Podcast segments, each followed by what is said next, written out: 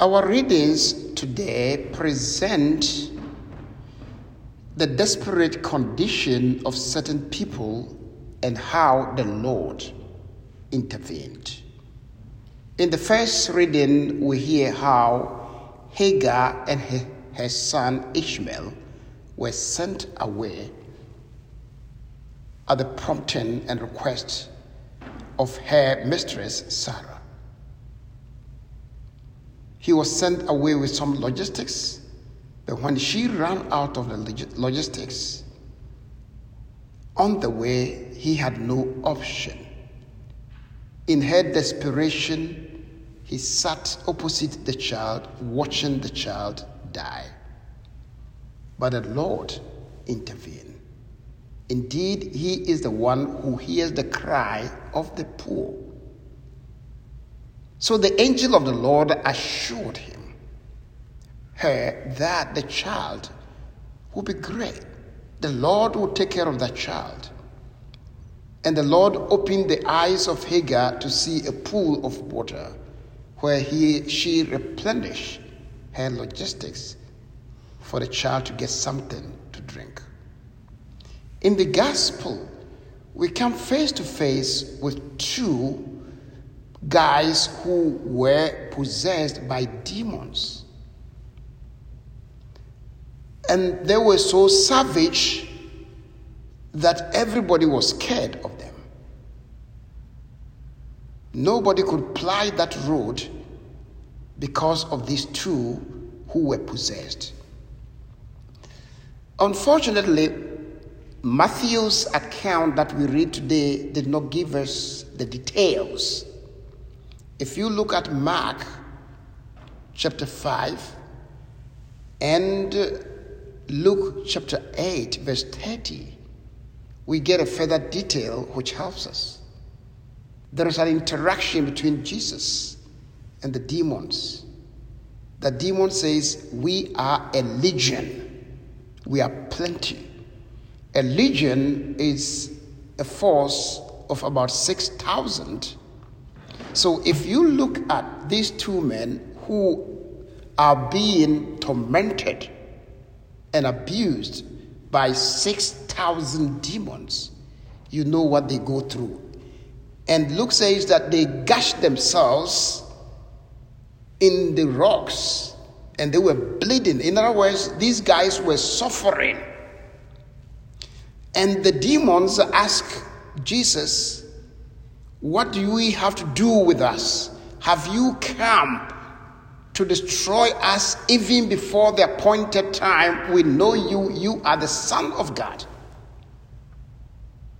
But they pleaded, if you cast us out, cast us into the head of swine. And there is about 70,000 swine. And when he cast them out, they couldn't contain the legion. And that is why they had to charge over the cliff and get drawn into the water. So if 70,000, you know, swine head could not stand their grounds with these demons, then you will appreciate how much suffering these two guys in the tombs were enduring. And immediately they were set free. And those who were taking care of the swine rushed to the village to tell the people what has happened. They all flocked to Jesus. They have never seen anybody with such power who by his word drives out demons from these two gentlemen that everybody was scared of. And how the swine had rushed into the sea. But it's so surprising that when they came, instead of asking Jesus to be with them, to protect them, to help them, they ask him, they beg him to leave their district. Why? They think that the deliverance of these two men goes with an expensive cost that they are not ready to bear. They put economics and commerce well ahead of human dignity. Isn't that the case in our lives? When we don't treat our workers well, when we don't pay them something that is quite substantial to sustain them, but we do so because we think of maximizing our profit. What about the pharmaceutical companies? What about healthcare providers who put money over and above the lives of people? These are like the people in that country who decided that economics was more important than the life of these two gentlemen. But there's another way to look at this analogy the analogy of sin. Look at what they said. What have you to do with the Son of God? They knew Jesus to be Son of God, but they didn't want any interaction with him. Any sin, whether mortal or venial, draws us away from God. It's like we say, What do you have to do with me? Don't come near me.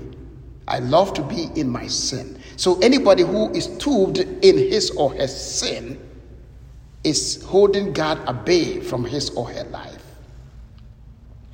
And uh, you say that people were even scared to come near them. So it's not only separation from God, sin is also a social separation because even our private sins wounds the body of Christ, the church. And if it is manifested, it becomes scandalous and it also weighs people away from us. So sin always has a social dimension that people do not find it easier coming closer to us. But still, Jesus is present. He is ready to help us. He is ready to heal us. He is ready to forgive us our sins so we can begin a new way of life. But unfortunately, in most cases, we behave like these people. We beg Jesus to live our lives for us.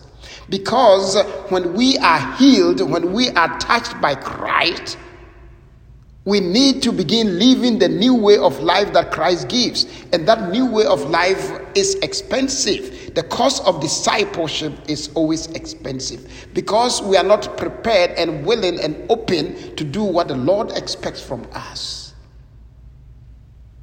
We are not open to Him. Leave us. This is too much for us. Dearly beloved, in the same way as the Lord intervened in the life of Hagar and, and uh, Ishmael. I pray that the Lord will open our eyes to see how much He loves us, how much He is ready to help us, how much He is ready to deliver us from the clutches of sin and evil, how much He is prepared to, you know, take us away from the grips of the evil one that has taken possession of our lives so that we are not able to do what the Lord expects for us, what the Lord wants us to be. The Lord wants to heal us from our distorted conscience that is always thinking about money and about worldly treasure at the expense of human life and dignity. May our eyes be open through this Eucharistic celebration. Jesus comes to us, He encountered us. May He open our eyes so we will see the favor and the graciousness of God at our disposal. Amen. Amen.